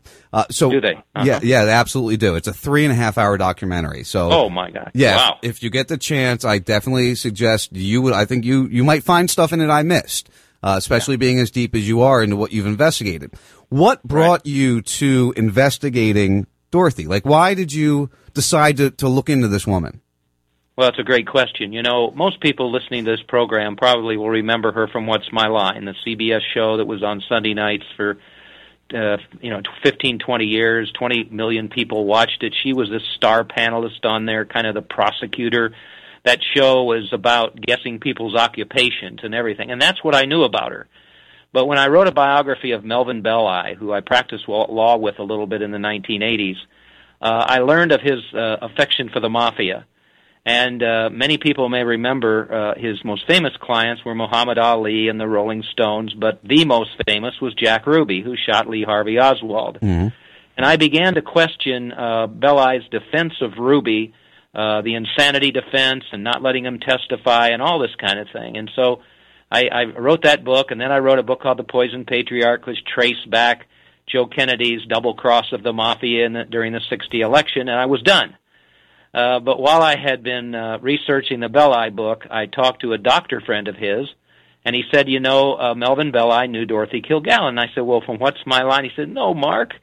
She was an incredible investigative reporter, the best there was, and they knew each other from the Jack Ruby trial because she covered it." And I said, "Is that right?" He said, "Yeah." And it's interesting. When uh, she died, I was with uh, Melvin Belli, and Mel said, "Well, that's really too bad. They've killed Dorothy. Now they'll go after Ruby. They've killed Dorothy. Now they'll go after Ruby. And Sean, I could not get that quote out of my mind. Right. And that's what triggered my new investigation of uh, Kilgallen's death. Because right after that, Ruby died. No, he never died. He uh, he was in prison. Uh, a lot of people don't know this fact. You might find it interesting. Jack Ruby actually died an innocent man, even though we all saw, saw him shoot Lee Harvey Oswald on television, because his conviction was overturned, and he was in jail, and his life had been threatened, and he tried to kill himself and all of that. But he actually finally died of cancer, and there was not a second trial. So actually he was never convicted of uh, of shooting Oswald. And and unfortunately, we know. Well, in my world, and I, again, I don't want to put words in your mouth, but we know that cancer is a is a big thing they use to take people out when they really need to eliminate people. So he might Right, have been right. taken out on purpose. Uh, all right, right. so let's get into what you have discovered as you've invest- investigated uh, what Dorothy discovered. Uh, you know, you brought up a lot of names that we've all heard. Again, going to, to the, the JFK movie, we've heard it in there. Uh, Oswald and, and Jack Ruby and, uh, who was the other guy, the big one that they talked about, which was kind of forgotten after the JFK movie. Uh, I'm not sure who that was. There were so many names. I know. It- It's one of the ones you bring up. So go ahead and tell your Well, side of what you've yeah. discovered here. Well, what, what's interesting here is, you know, um, when I got into Dorothy's case and, and, and talked about her life and times and her death, I, I went back to the uh, uh, Jack Ruby trial. Uh, she had decided in her own mind JFK was a good friend of hers, and um, she knew him from social. And then she took her son to the White House, and he was very gracious to Kerry. And so when he when he died, uh, when JFK died, she was on the job. I didn't And, realize that they uh, were friends. That, that's an interesting point also.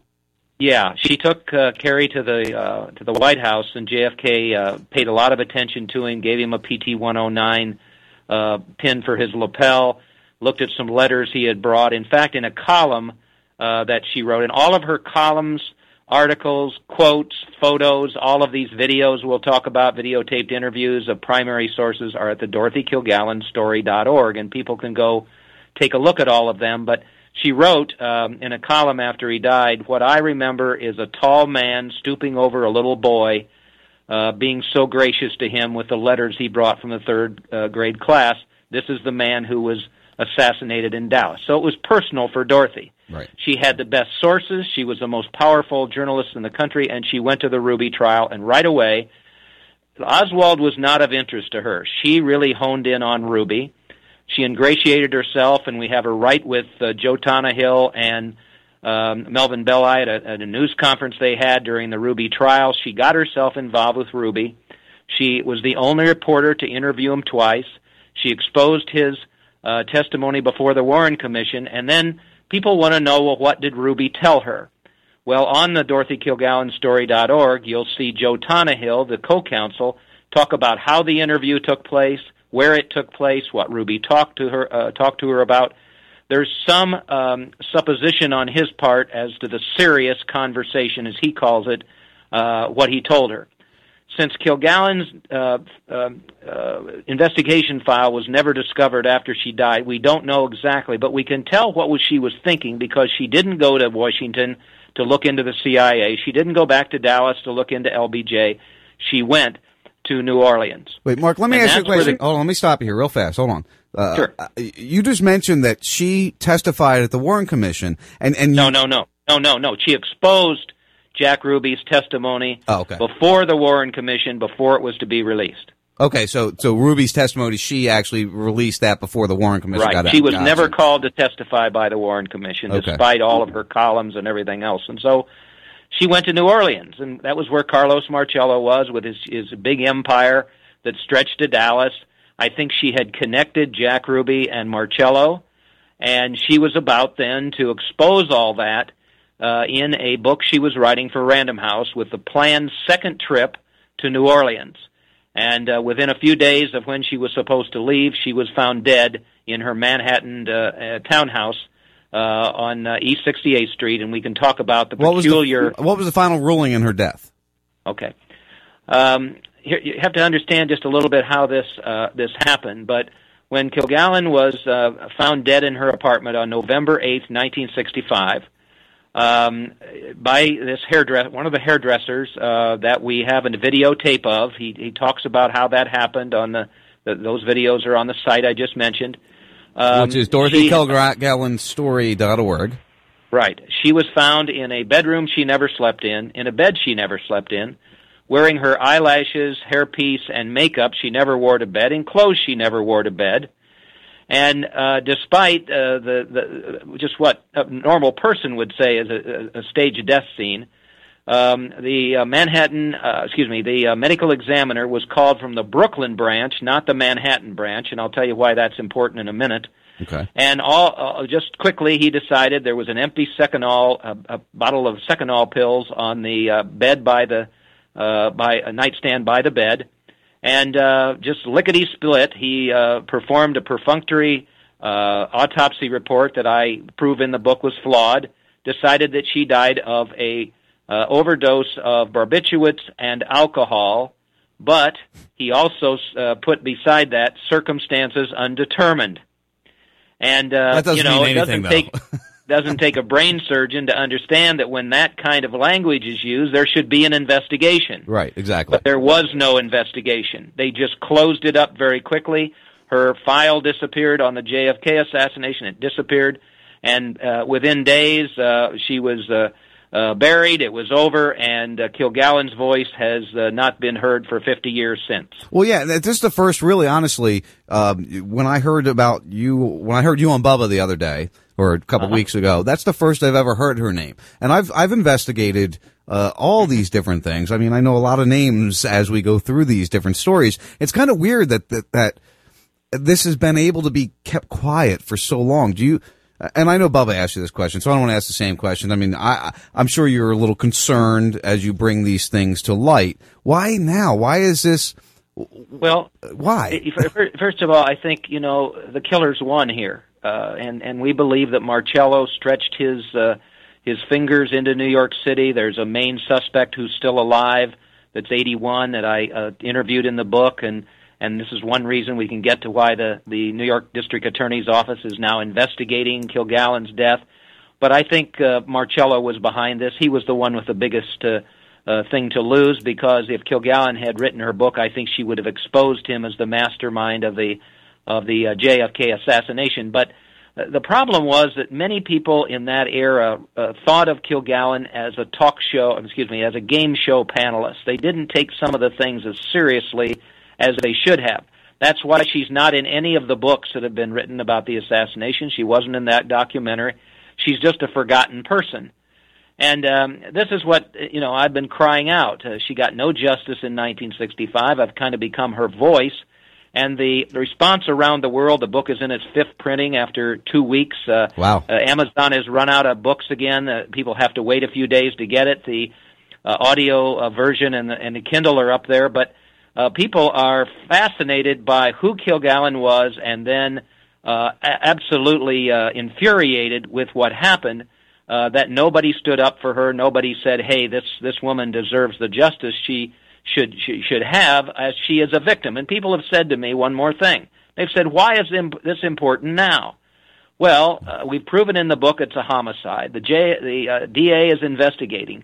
But you know, whether it's murder five days ago, five months, or 50 year, years ago, uh, Dorothy Kilgallen was a victim, and a victim has rights, and her rights er, were denied. And so, hopefully, now she's going to get the justice that she deserves. Mark Shaw, markshawbooks.com. Dorothy Calgren's story, Cal, I'm, know I'm messing her name, but calgrenstory.org. Check both those places out. You just made a really, uh, important statement. And why is it important now? Why is JFK important now? A lot of people don't realize that JFK is probably one of the, the first mainstream, uh, conspiracies that have, that have been pushed in the, into the limelight that people pay attention to, that people look at. Uh, we deal with 9-11 and I, before we leave tonight, I want to discuss some other conspiracies with you and see where you stand if you're willing to do that. But that's the pivotal, pivotal conspiracy is 9-11. Or, I mean, I'm sorry, is, is JFK. The- to, to get the truth to finally get the answers, to release the Warren Commission reports, to release the the paperwork and the documents that that I guess it was. Uh, I'll be seventy five year. I'm forty two now. I'll be seventy five years old before the, the, they release the documents. You probably won't even be here anymore. Well, I hate to have you say that, but it's absolutely true. Right. Uh, well, Uh, that's you an know, important the- thing. Yeah, and and you know the book is set up as a as a true crime murder mystery because there's a n- number of suspects who could have uh, uh, you know killed uh, Kilgallen. Uh, but uh, there's no question that you can point to the most obvious ones. There was mafia control, the medical examiner's office, and all of that. But uh, people have told me, uh, experts about the assassination, of of JFK that this is the closest we can we can get. Uh, and and we've gotten so close here because we can learn what Dorothy Kilgallen, uh, the most credible reporter of her of her time, collected in terms of her fresh evidence about what happened, and basically she just understood that uh, hey, if you go back to the '60 election and you see that Joe Kennedy uh, Made a deal the with the mafia, mafia. to help him win the, the election, winning those states and everything, and made a deal with the devil that if if they won, then they'd leave those guys alone. And JFK and would then not turned honor that. around and, and appointed Bobby Kennedy Attorney General, and Bobby went after all those guys. Well, you can't mess around with them. Yep. And so Marcello's uh, back was against the wall. They were going to deport him again. Uh, he was in a conspiracy trial uh, down in New Orleans, and so it just makes sense that to get Bobby off his back, you kill Jack Kennedy. Bobby Kennedy is powerless and will never come after him again, and he didn't. And that's what Dorothy found out, and that's why I think this is the most logical, plausible explanation for what happened in Dallas in 1963. I, I would agree with you completely. Uh, and, and again, that, that documentary, I really want you to go take a look at it because they get into some of that. Uh, They absolutely discuss how there was a deal made with, with Papa Kennedy to get uh, John F. Kennedy into office, and it was to, to control Bobby. They talk about all that. That's what one of the things that grabbed me about you when I heard your interview. Sure. Uh, and, and this is this really is a very important. I'm 42 years old. This is important to me. Th- th- th- this I'm means so much to me because it, it leads us to get answers on Waco. It leads us to, to answers on Oklahoma City. It leads us to answers for you know why we went to Vietnam, which was a bunch of BS, and we've learned that now. Um, Mm-hmm. I, I don't want to take away from what we've discussed with your book and stuff. I'm going to continue to promote your book, but I do want to kind of feel you out. I, I want to know uh, you know when you when you dive into these type of things and i i haven't always believed you know in conspiracies. I was uh I, i'm i was a right wing uh former army you know loved george bush. Would never have thought that 9-11 could have been questionable. Uh, uh, throughout history, now that you've dove into this, has this opened up your eyes to other things? Well, I think when you when you use that T word, truth, you know, it's it's something that scares a lot of people, you know, and and uh, you know, you're on the air uh, trying to find the truth. That, I've done that with this book and and several others that I've that I've written, and we need to know these things. They're part of history. We have and the you know, right I've to heard know from a, that's right, and I've heard from a lot of young people who weren't too, too sure who Kilgallen was, but have been inspired by uh, this remarkable woman, as I say. Uh, you know, because she, she, you know, back in that day, you have to remember, the newspaper was king. Uh, television was in its infancy, and uh, and uh, no internet, and so The newspapers newsreels were the- the way people got their information. And the I don't know newsreel at the movie theater too. I mean, we got to There you go, the yeah. newsreel in there. You know, That's right, you can. And uh, you know, I've heard some so many people who've said this was a woman of integrity. This was the kind of reporter that we need right now because Right. we don't need fake news. We don't need the government hiding us hiding things from us. And the JFK assassination is the greatest murder mystery in history. Let's face it. And yet, this woman, uh, you know, uh, this remarkable woman was able to unpeel the onion and figure out a, a very plausible explanation for what happened. Well, just think about the fact if we had reporters like this who could look into the things that you just talked about, whether it's Oklahoma City or Waco or all the other kinds of things. That's the kind of reporting we need. And I will tell you one reporter that's like that, and that is um, Susan, Edelman at the New York Post.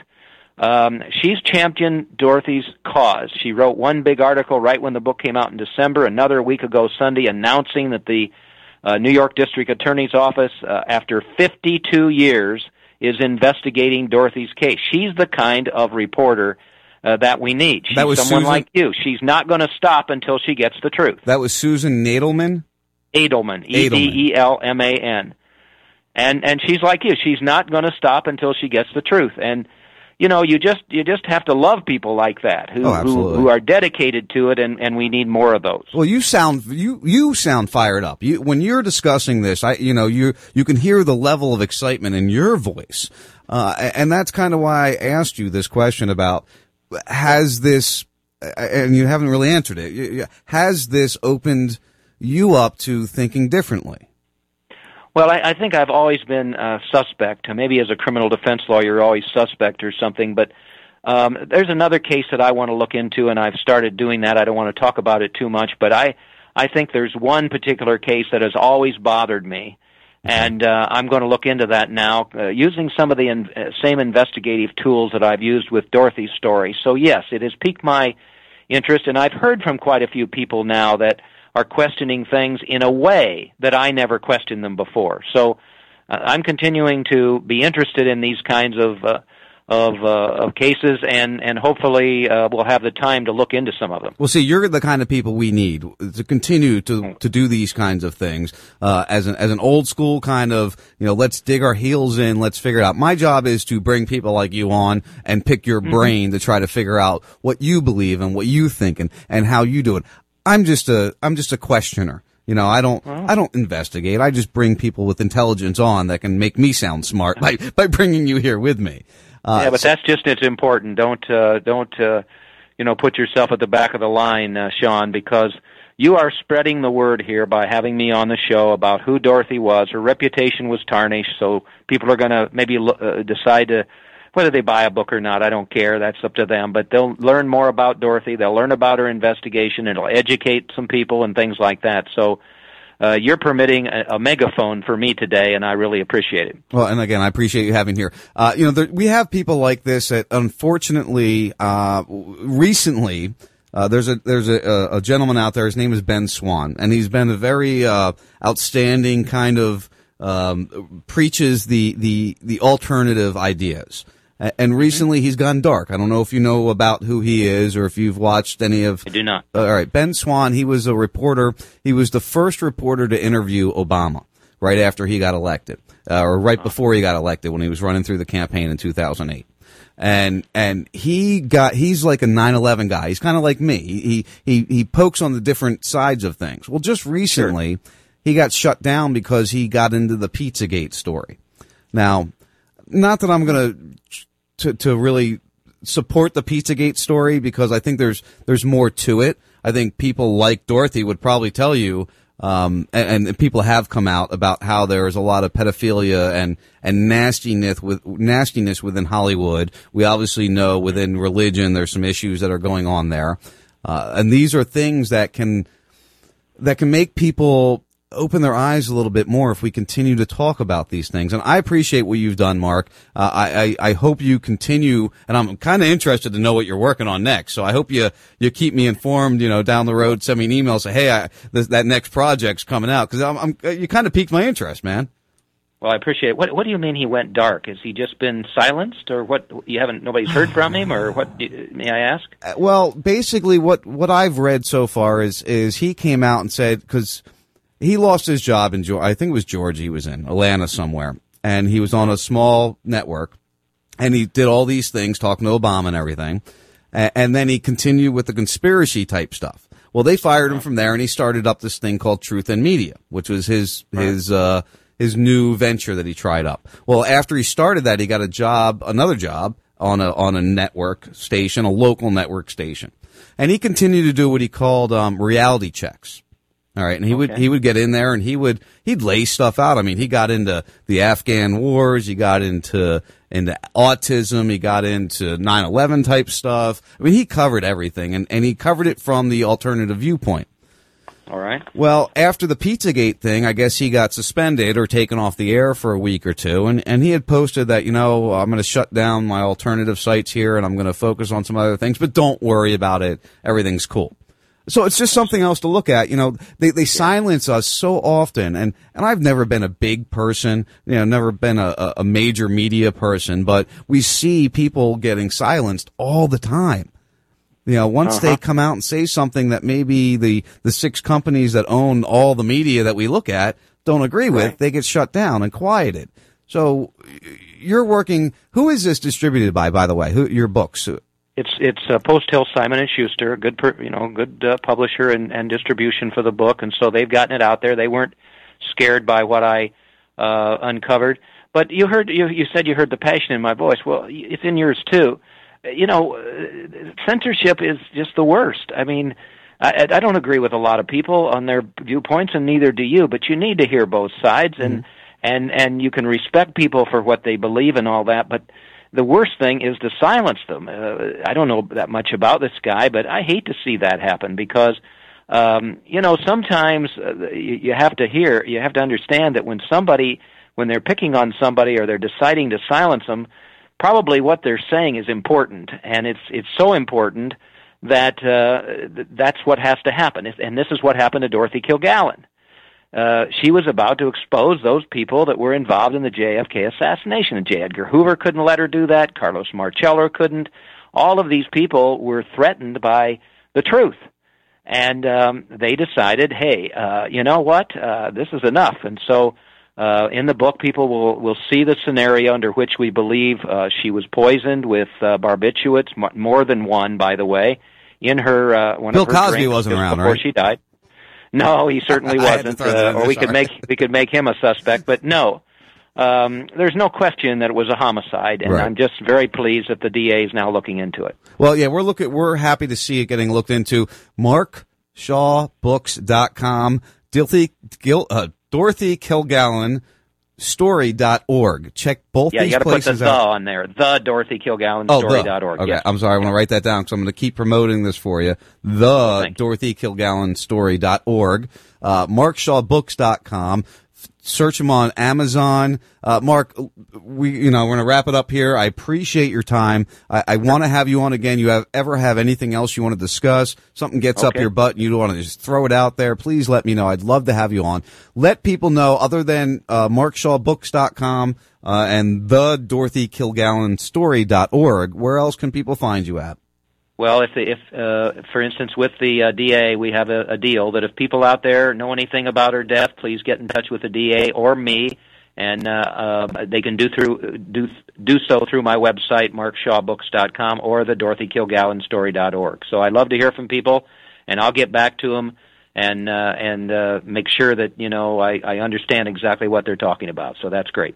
Excellent. Well, and again, anything else I can ever do for you in the future, please stay uh, close to the Raz Radio world here. Um, we are part of Bubba Army. We we Uh, I if you can't figure out for me, I love talking about this stuff. I love getting information out there. I want to I want to pour it over people. I'd rather confuse people with too much information than have people not have any information. Exactly. Exactly. Well, you're a good man, Sean. Thank you so much. Well, thanks, Mark. I appreciate it. We'll talk to you soon. You have a great evening, sir. And I, again, I thank you for your time. You're welcome. Bye bye. Have a great evening. There goes Mark Shaw. You know, that was really, that was so much fun. That was so enjoyable. I'm kind of sweating over here. You, know, you get somebody on with so much information and you, you, you want to have that conversation and keep it moving, you know, and it, it- there was just so much, so, so much poured out there. So Mark, I really appreciate your time. We will continue again to promote all your stuff. MarkShawBooks.com, the Dorothy Kilgallen story.org. Uh, check it out. Pay attention. Again, if you go and watch JFK to 9-11, you will hear some of the stuff he's discussing. You will see some of the connection. I hope he goes and watches it and, and, and takes the, the few minutes, the few hours that it'll take to watch that. Cause it might open up some, some ideas for Mark. You know, that might, that might bring something to the, the to the table he hasn't thought of yet. And that's why we continue to do this. You know, sometimes it's it's ridiculous and outlandish, but other times it sparks something in somebody's head. It makes them realize that there's more to to what's going on than what they realized. And he sounds like a really smart guy. I, I again, Mark Shaw, markshawbooks.com, the Dil- uh, Dilthy, the Dorothy Killigan story.org. Check it all out. You guys have been listening to the first 52, RazRadioLive.com, Radio Free Blood, Radio Chaos, Radio Confluence, and of course, right there on the D, the Disruption Networks. Guys, have a great week. I will talk to you next week.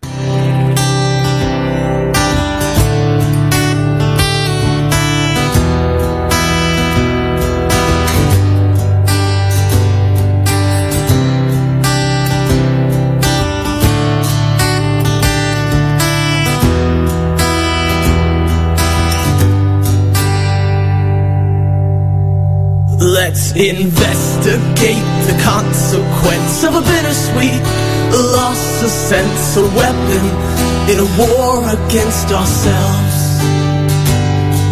The setting son is loading guns. Don't be afraid of mistakes, emotions misplaced. To love or to hate, I don't know what to do. We're all lost and confused, just trying to get through in this world. Always trying to prove that we're worth what it takes, but it takes a long time in the dirt to see grace. When I'm trying to be real, they tend to be fake. When I'm risking it all with no time to waste. Fuck this rat race. Leaving this place. It's time to blast off. Destination space. With the sunset hung behind us and the universe to blind us from the moon, we'll watch the whole world explode. Moving free, unguided through the beautiful, the silent, with the light show from a passing UFO. Glow of the unknown. Please don't go.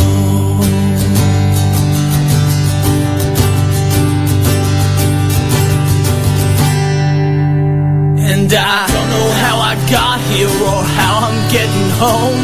But right from day one, I've been in this alone. With odds stacked against, I've been drowning in stress. They said, Can you take more? I said, Give me what's left. An old man once told me, Allie, don't ever look back. Keep your eyes on that prize and give them hell to your death. This is a test, just a frequency check for intelligent life. Now it's time to connect. It's an SOS, the dad's just wait and hope for the best. With the sunset hung behind us and the universe to blind us from the moon, we'll watch the whole world explode. Moving free, unguided through the beautiful, the silent, with the light show from a passing UFO. Lost in the glow of the unknown.